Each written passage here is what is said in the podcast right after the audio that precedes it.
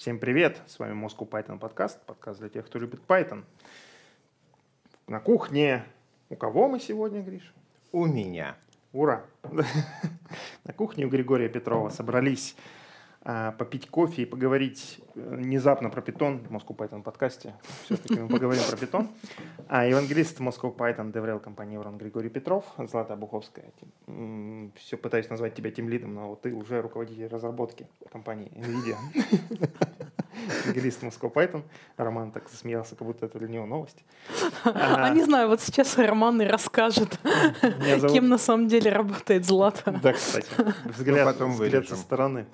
А, точнее, наоборот, изнутри. Меня зовут Валентин Домроский, сооснователь Moscow Python GeekFactor.io. И с нами Роман Сакал, который много знает про то, что делает Злата в Nvidia. Наверное. Да. Да? И сейчас все инсайды да. нам выложат. Да. А Роман, потому что работает ведущим разработчиком компании Nvidia. Но, на самом деле, да, мы решили поговорить сперва про Python, а потом уже про Злату. Вот. Давайте, да, собственно, какая тема подкаста у нас сегодня? Напомни, пожалуйста. Ну, я немного расскажу, чем э, Рома занимается, mm-hmm. чтобы, так сказать, он будет потом рассказывать, чем я занимаюсь, а вот сначала мы поговорим okay, про то, чем Окей, сегодня подкаст про то, чем люди вообще в Nvidia занимаются. Не, на самом деле, на самом деле подкаст про то, на чем писать код. Вот так mm-hmm. получилось, что Рома долго работал, наверное, Python-разработчиком. Да, я долго... Ну, у меня есть достаточно большой опыт работы Python-разработчиком. Теперь я пишу на Go и писал на разных языках. И был и бэкэндом, фронтендом, React, Angular, Node.js, mm-hmm. пи эйч пи. Плюсы, ну, в общем, всякое было. Mm-hmm. Вот сейчас мы пишем наш продукт на Go. Это достаточно осознанный выбор, нам нравится. При этом мы можем сравнить то, что мы делаем, сразу с несколькими другими имплементациями на разных языках. Это про то, чем занимается Злата в Nvidia. Да, и я хочу сказать, что я не ожидал, что Гошечка будет настолько крута вот в наших задачах. При этом Python великолепен, Python прекрасен. Ну, это чтобы нам дизлайки не начали сразу а, ставить к подкасту. Не, он со- Рома совершенно искренне, по крайней мере, он совершенно искренне каждый раз это так говорит. Вот таким да, же это тоном, да. не ради того, чтобы не было дизлайков, а потому что он действительно прекрасен. Есть знаменитое утверждение, что Python — the best second language, и это правда. На Python великолепно писать прототипы, это тоже правда. Хорошо идти в прод, тоже правда. Но можно пойти лучше. Расскажи же больше про ваши задачи, которые потребовали Гошечки. А, наша задача, е- если утрирована, нам нужно запускать процессы а-ля блэкбоксы надежным образом. Причем эти блэкбоксы по определению все могут сломать. А, операционную систему, процессы, сеть, а, драйвер может поставиться. В общем, все может быть сломано, а нам нужно с этим как-то жить. И, и это на винде. Да, и... В большинстве случаев это все на Windows. Есть ряд случаев, когда это в Linux. Иногда даже встречается macOS, но это много реже. На macOS разрабатываю я, поэтому мне так удобно. Вот. Это если утрировано. Реализовать это можно очень разными способами. Можно написать PowerShell скрипт, все внутри запустить, все упадет и подняться. Можно написать Python скрипт. Можно перловый скрипт написать, а можно в Гошечке это делать. А, на каком-то уровне без разницы, вообще без разницы, как мы это делаем. В любом случае мы используем какие-то средства операционной системы для того, чтобы изолировать процесс, насколько это возможно. Мы используем какие-то внешние fallback-варианты, чтобы выжить в этих условиях, а мы все равно умрем. Как бы, ну, то есть, несмотря на то, что мы будем делать, это абсолютно нормальный кейс, когда все ломается. Это в некотором роде тестирование, uh-huh. а, но тестирование там не юнит-тесты, не интеграционные тесты, а продукт. Продукт, который мы приносим в драйвер, хорошо, если он, он работает лучше, чем предыдущий, хуже, если все сломалось напрочь. Uh-huh. Вот. А, чем нам помогает Гошечка? Чем Гошечка в данном случае отличается от PowerShell скрипта, от Bash скрипта, от Python, от Perl? Это... тем, что меньше внешних зависимостей. То есть мы можем принести single binary, и все есть внутри. Uh-huh. И это уже хорошо. То есть поскольку наша задача быть надежными и запускаться в очень разных средах, нам желательно наименьшими усилиями организовать рабочее пространство. повторюсь, организовать рабочее пространство можно всеми предыдущими средствами, и это будет работать. Поддерживать это будет чуточку сложнее, но работать будет. А вопрос только в удобстве и в комфорте в данном случае. И вот с Гошечкой удобнее и комфортнее, поскольку мы сразу приносим оттестированное решение, которое, разные части которого согласуются с собой, и мы тут не зависим от каких-то версий различных частей. Ну, то есть если мы приносим что-нибудь, что-либо на питоне, и это будет работать, то нам нужно убедиться, что, допустим, все реквайрменты поставились, mm-hmm. что все, что нужно, скомпилировалось и поставилось. А, позволь, вот для наших слушателей, да. а, давай это а, обсудим. Вот если, предположим, использовать Python, mm-hmm. а, ты можешь воспользоваться PyInstaller, а, чтобы сделать бандл. А, в этом бандле будут статически слинкованы все эм эс ви си ар ти, а, будет Python, будут все а, зависимости, будут все твои исходники, вот у тебя будет экзешник. Да, это эксешник, он будет не мегабайт, как в случае Гошечки или Растика, а, условно говоря, пятьдесят мегабайт или даже в сто. Но в современном мире это в целом ни о чем.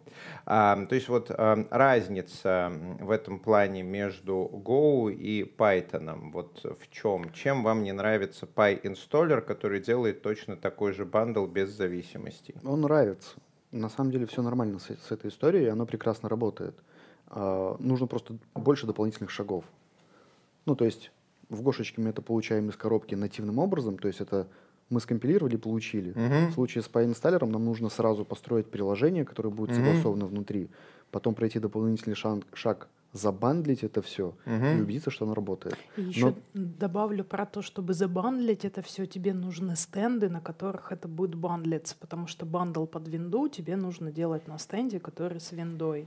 Uh-huh. Бандл под macOS нужно делать на стенде, который с macOS, а там еще бывают такие странные истории, что у людей там, грубо говоря... Ну, короче, PyInstaller не очень хорошо работает, допустим, на каких-нибудь древних операционках, а они, к сожалению, есть у нас. Debian шесть. Да, плюс нам нужно собирать сразу и под Linux, и под Windows, причем под разные архитектуры, в том числе mm-hmm. и под арм. Как бы, да, PyInstaller работает, вопросов нет, как бы, но удобство этого, то есть дополнительные шаги. Понятное дело, если вы уже пишете на питоне, вам не надо резко бежать на Гошечку. Но если есть возможность начать что-либо с нуля, то в данном случае, оказывается, это выгоднее. Есть еще и другие. То есть в данном случае, если просто сравнивать вопрос бандлинга, то это отдельная тема, есть свои плюсы и минусы. Но дальше возникает вопрос, ну хорошо, у нас есть питон. Python у нас прекрасно работает в одном процессе, и у нас нет нативной мультитредовости, а у нас есть задача запускать множество различных частей. Да, у нас есть межпроцессорное взаимодействие, это правда. Нам придется поднять массу питонов, как бы, и это тоже правда.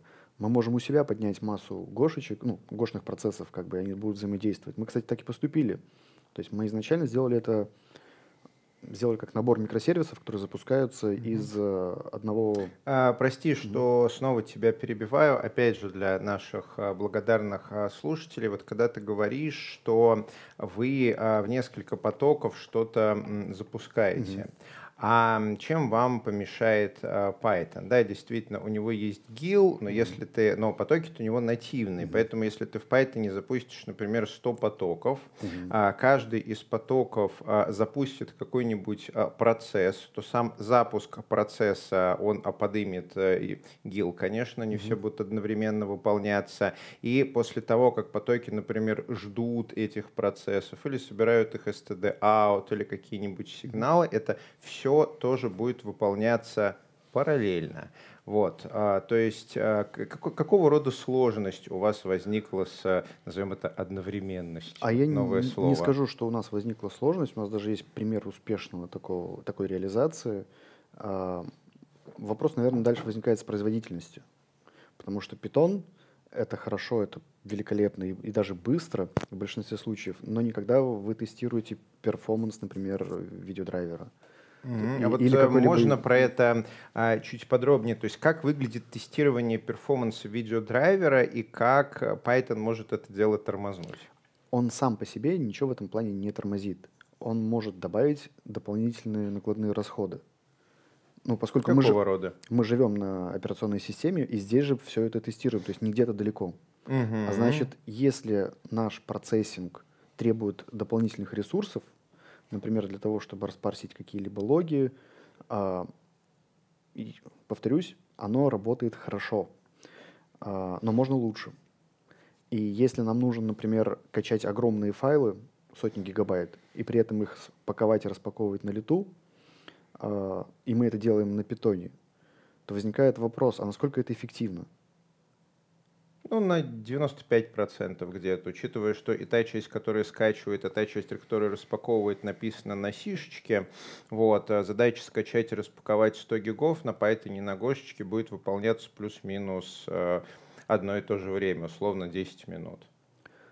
Да, скорее всего, так и будет. Дальше возникает вопрос. Вот у нас в любом случае нам нужно несколько частей для того, чтобы запускать подобные тесты. То есть что-то скачивает, что-то устанавливает, кто-то запускает сам процесс, и, собственно, там творится магия. То есть mm-hmm. нам не важно, что внутри происходит, поскольку это задача ну, непосредственного кастомера, который сам организует процесс этого тестирования. Наша задача — организовать инфраструктуру для этого, то есть окружение на самой машине и выжить. А если умереть, то возродиться как из пепла. Mm-hmm.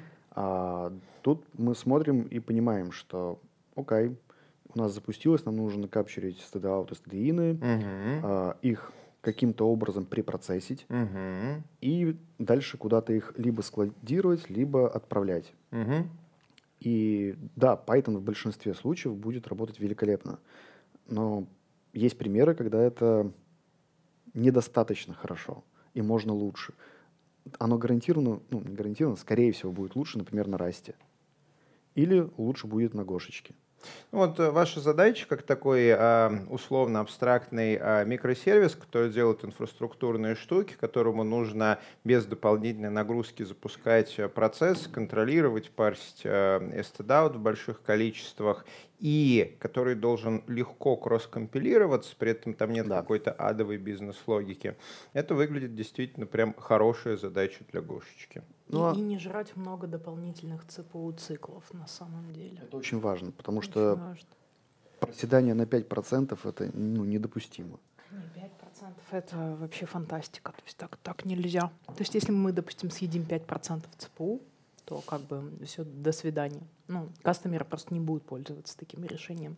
Если Но... они борются там за какие-то доли процента в некоторых случаях, в некоторых, то для них это ну, какой да. смысл? Да, некоторые кастомеры еще приходят и говорят, сделайте так, чтобы ваша вот эта машинерия не создавала лишний контекст свечи. А то мы, значит, переживаем, что пока наш блэкбокс бежит, вы будете контекст свечиться в вашу вот эту вот инфраструктурную приложеньку. А кастомеры, я извиняюсь, вопрос от тупого, а это разработчики? Ну да, у нас нет, это внутренние разработчики, но в основном это разработчики компьютерной графики, если ну, так.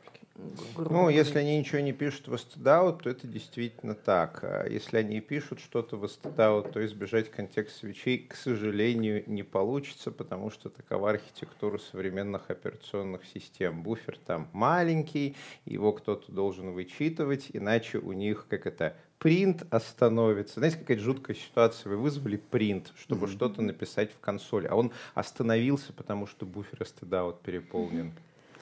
Это необычная жизненная ситуация. Мало кто с таким сталкивается. Мы сталкивались с этим. Мы с этим Опять. боролись, да, и побеждали. У нас были свои истории с, с логерами. У нас была история с тем, что у нас действительно попался логер, который просто стопается вот на std-out и все. Да. Хотя, с другой стороны, если вам не надо читать у процесса std-out, кастомер говорит, вот давайте не создавать контекст свечи, и мы не будем ничего писать. В... Точнее, и то, что мы пишем в std-out, можно игнорировать, то можно этому процессу не пробрасывать хендлы, тогда операционная система его создаст, он скажет, я хочу std-out, операционная система увидит, что std-out ни к чему не подходит, подключен, и, собственно говоря, у него будет такой э, девнул std-out, куда можно писать невозбранно. И это у нас тоже есть. У нас есть дискард std-out и std-in, мы это можем опциональным образом для разных кастомеров включать и выключать, и оно прекрасно работает. Вот. Я бы тут, наверное, немножко в, э, историческую ретроспективу сделала, да, причем тут Python? Мы же как бы, у нас подкаст не про то, чтобы рассказать, какая Гошка классная. Вот это решение, оно э, традиционно было написано на, скажем так, динамически типизируемых языках. Не только на Python, но и на других.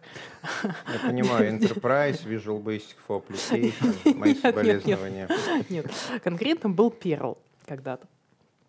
Да вот. И сейчас есть. А, вот. И а, в чем прикольчики? Прикольчики в том, что эту всю штуку, она в рантайме выпадает с большим количеством ошибок, когда мы пользуемся динамически типизируемыми языками. И получается так, что у кастомера у него блэкбокс вот этот пуляется ошибками. То есть на локальной машине он работал, а на этой вот волшебной машине для перформанса это не совсем сервер, но почти. Вот он не работает, это одна история. А вот хуже, когда он не работает из-за того, что там что-то вот в рантайме выпало на нашей стороне, в нашем вот этом вот... В environment. Да. В...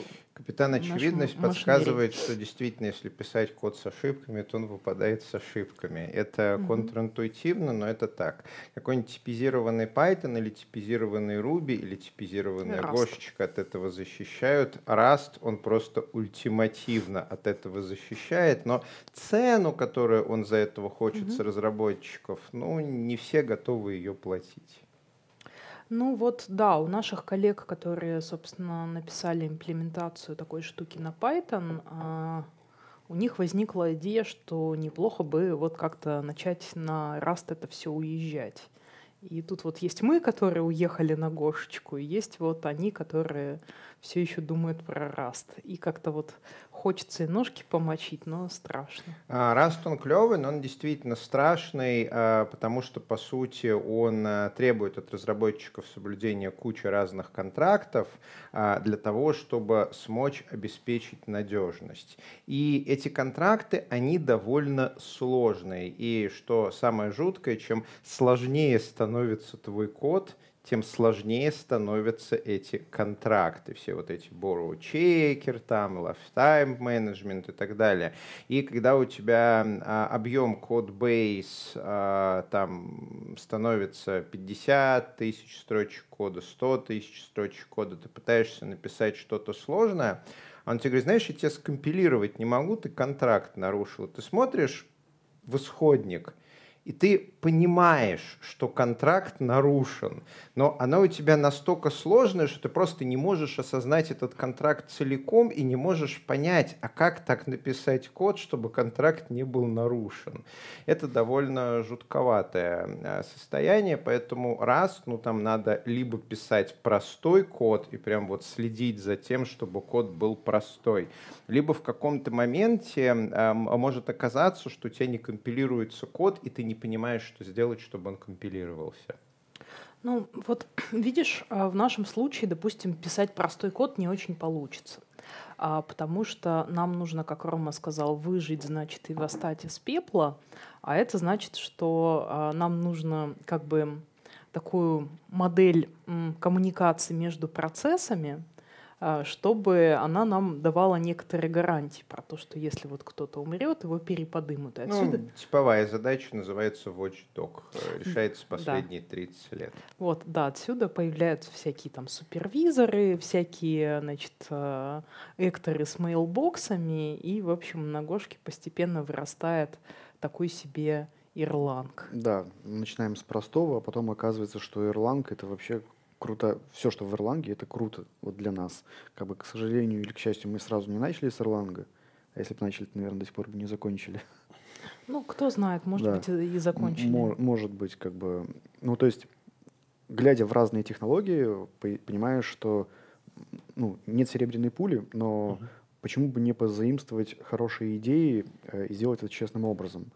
Э, поэтому я и говорю, что Python великолепен, как лучший второй язык в мире для чего угодно. И в нем есть хорошие идеи.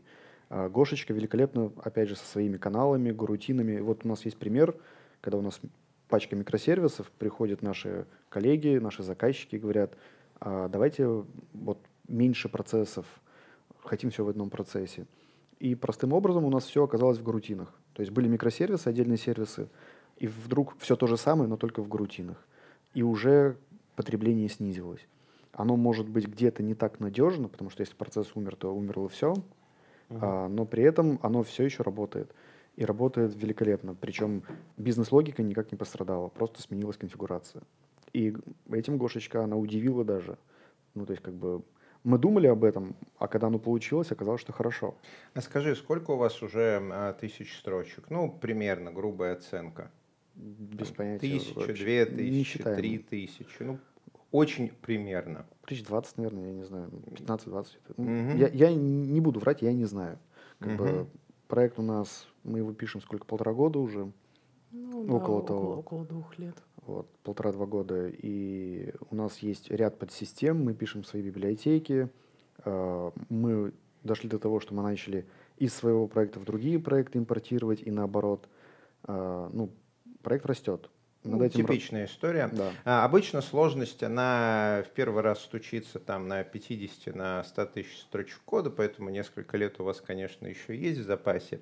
А, тем не менее, есть такое мнение, что за счет того, что у Гошечки очень невыразительный низкоуровневый синтаксис, за счет того, что там нет практически никаких высокоуровневых конструкций, когда а, у тебя становится много кода, тебе становится тяжело контролировать сложность, потому что у тебя практически Практически нету никаких инструментов, чтобы, этот, чтобы эту сложность раскладывать по абстракциям. У тебя из абстракций только структура, модуль, микросервис, все.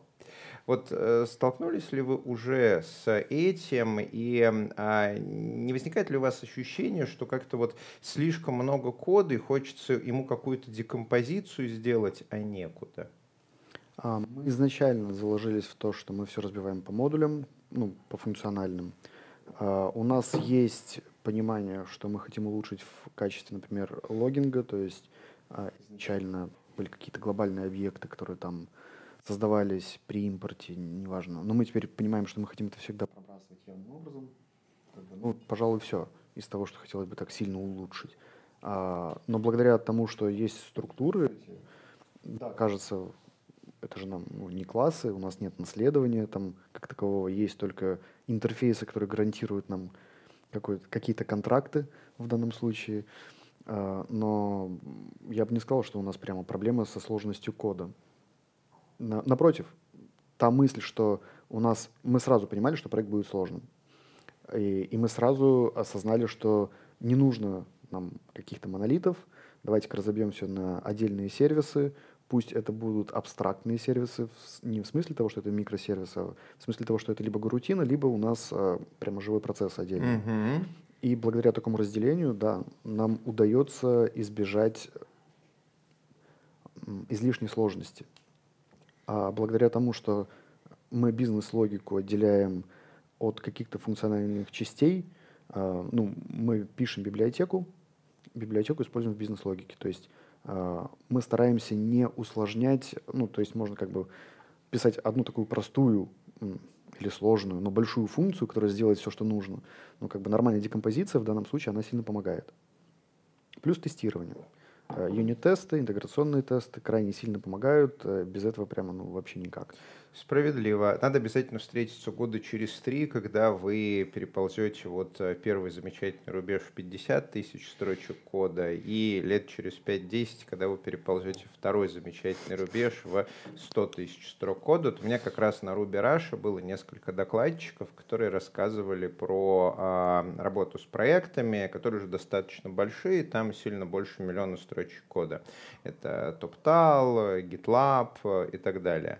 Вот. И они как раз э, рассказывали про всякие разные архитектурные вопросы, которые к ним приходят, когда ты не можешь просто сесть и прочитать исходники, ну, потому что этих э, исходников больше миллиона строчек, ты их будешь читать медленнее, чем их э, пишут э, разработчики.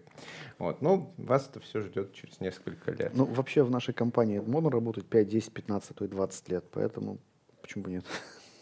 Я, я все же надеюсь, что мы как-то этот проект либо перепишем с нуля за это время, либо начнем какой-то совсем другой.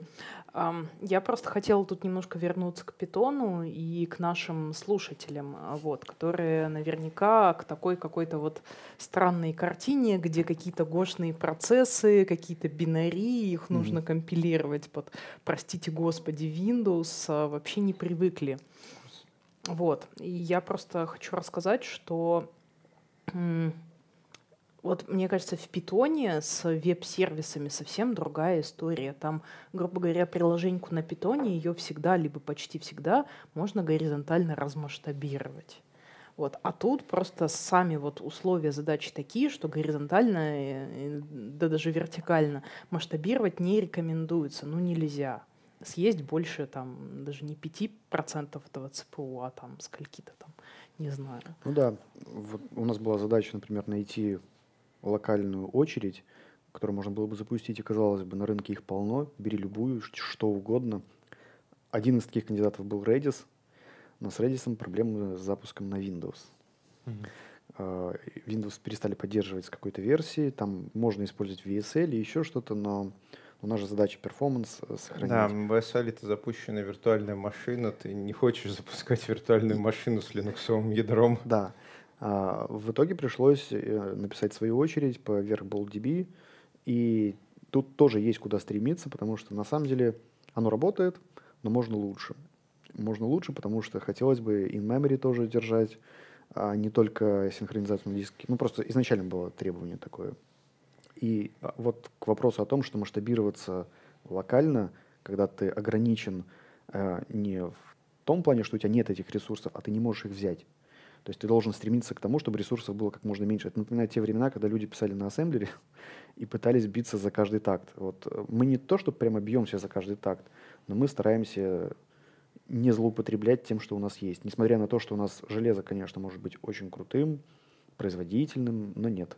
Нас там как будто бы не должно быть. Специфические задачи, прекрасно их помню, когда я двадцать лет назад делал Радмин, ремоут-администратор, основная задача Радмина была выживать. То есть комп на крайнем севере, там mm-hmm. запущен Радмин-сервер, и вот Радмин-сервер должен упасть предпоследним. Последним должен быть БСОД. Если после Радмина упало что-то еще, то это непорядок. И поэтому там, да, был очень, был очень специфический код, который э, бережно относился к памяти, который бережно относился к ресурсам и который был очень-очень надежный. Он был написан на плюсах, там было гораздо больше двадцать тысяч строчек кода, а, и там был вот прям набор челленджей, который...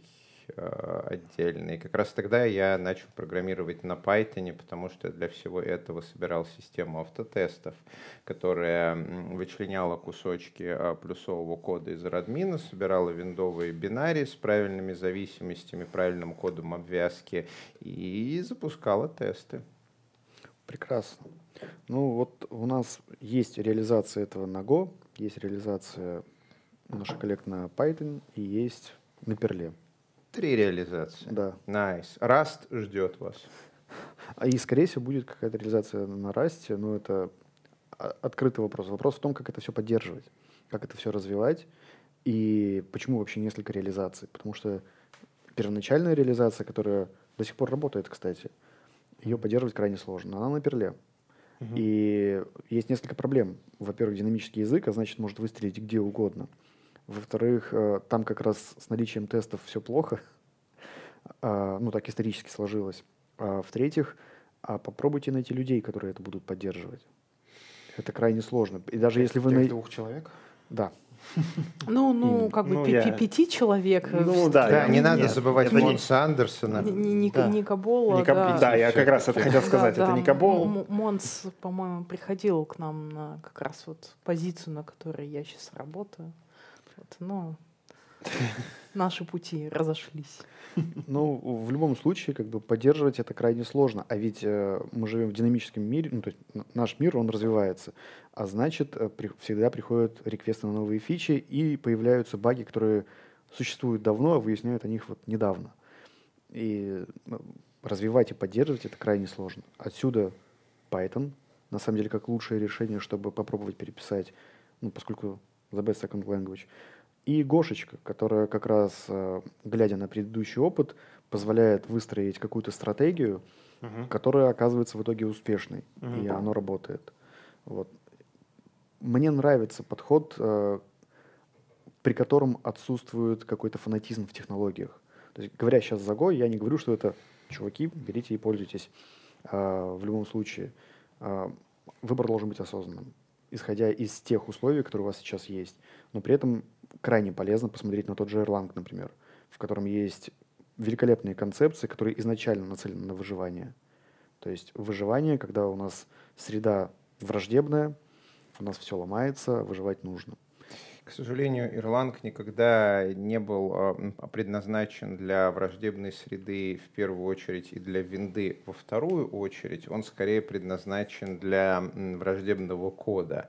Среда-то у него очень дружественная. И Erlang изначально запускался на не супердомах вот этих вот.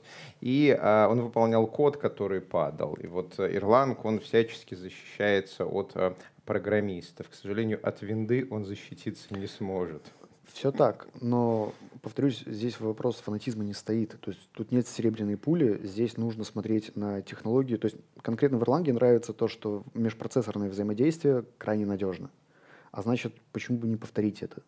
И если мы можем, потому что ну, у нас же есть выбор, мы можем сделать одним образом, другим, там, с какими-то, не знаю, ретраями и прочим, можем посмотреть на лучшие практики в, конкретном, в конкретной области.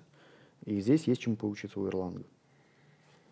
Я бы немножечко вот отзумила вот всю вот эту картину.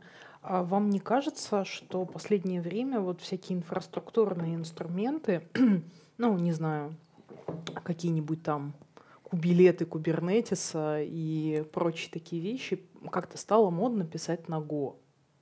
Несмотря на то, что вот есть вот все вот эти проблемы, а скольки-то там тысяч строк и так далее, тем не менее, дохера вот инфраструктурных э, штук, э, ну, не знаю, чтобы привести в пример, Consul, угу. э, тот же Kubernetes.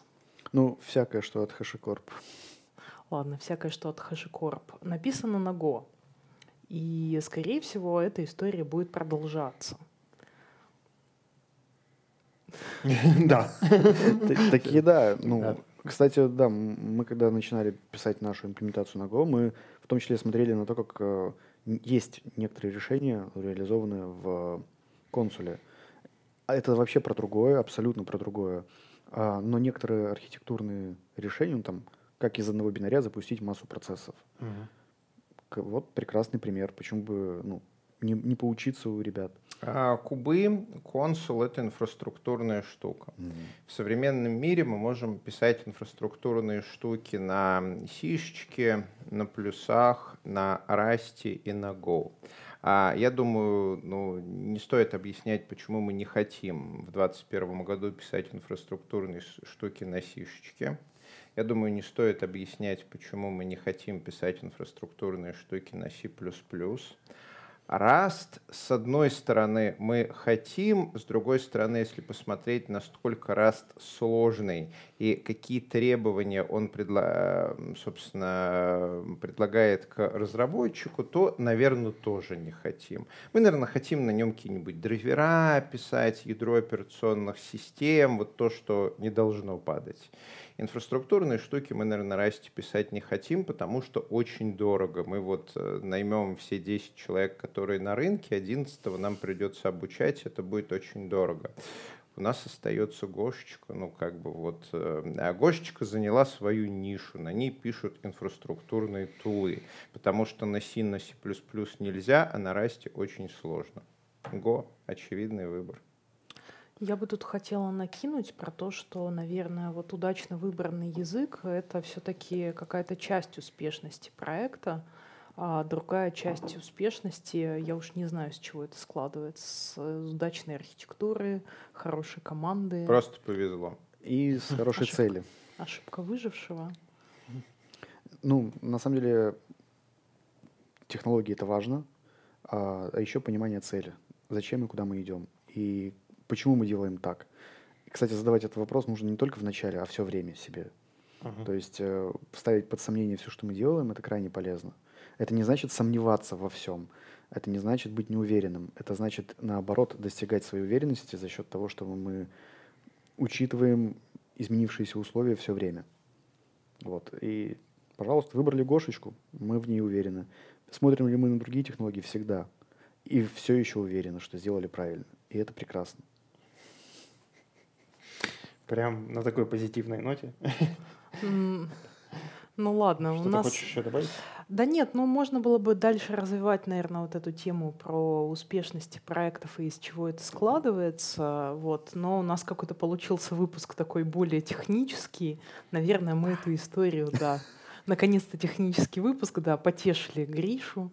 Спасибо, спасибо, я очень благодарен. Uh, да, и, наверное, наши слушатели и зрители тоже будут нам благодарны. Наконец-то поговорили, ну, немного проговорили про Python, но хотя бы чуть-чуть. Я думаю, надо будет пригласить Романа еще раз и поговорить про успешный успех, в смысле успешный проект. Да, про успешный успех. Когда мы добьемся успешного успеха, мы обязательно поделимся рецептом. Ну вот, когда дойдете до пятидесяти тысяч строк кода. Как раз вот. Через три года, через пять лет? Через три, я думаю. Да, так что, так что будем ждать, но, может быть, и пораньше встретимся. Тут, как говорится, все в ваших руках, дорогой руководитель разработки. Вот, ну да. я хочу, да, дорогой руководитель разработки, хочет Очень сказать наш, нашим питонистам, да. что вы всегда можете размасштабировать свой питон. Не переписывайте, пожалуйста, свой бэкэнд на Go, если у вас нету на это хороших причин. Если очень хочется, конечно, можно. Но да. без хорошей причины все равно не переписывайте. Это правда. Да, на этой э, позитивной ноте и на этих мудрых словах руководителя разработки дорогого мы за- заканчиваем сегодняшний выпуск. Большое спасибо, Роман, что присоединился к нам mm-hmm. сегодня. С вами был Moscow Python подкаст при, при поддержке курсов Learn Python конференции Moscow Python Conf. Ссылочки в описании. Сегодня с вами были Григорий Петров, евангелист Moscow Python, DevRel компании Everon, Злата Буховская, руководитель разработки, евангелист Moscow Python. Меня зовут Валентин Домроский, сооснователь Moscow Python и GeekFactor точка ай о. В гостях у нас был Роман Сакал, ведущий разработчик компании Nvidia. Надо придумать и после вот этого всего. Так, а теперь сюрприз для тех, кто еще слушает. Да, вот, и что-нибудь такое сказать. А, теперь э, сюрприз для тех, кто еще слушает. Ну, мы, я думаю, что про сюрприз расскажем отдельным роликом, который выйдет, скорее всего, до этого ролика. Поэтому оставайтесь с нами. Вот так вот. Ставьте лайки, пишите комментарии, подписывайтесь на наш канал. Здесь говорят про Python.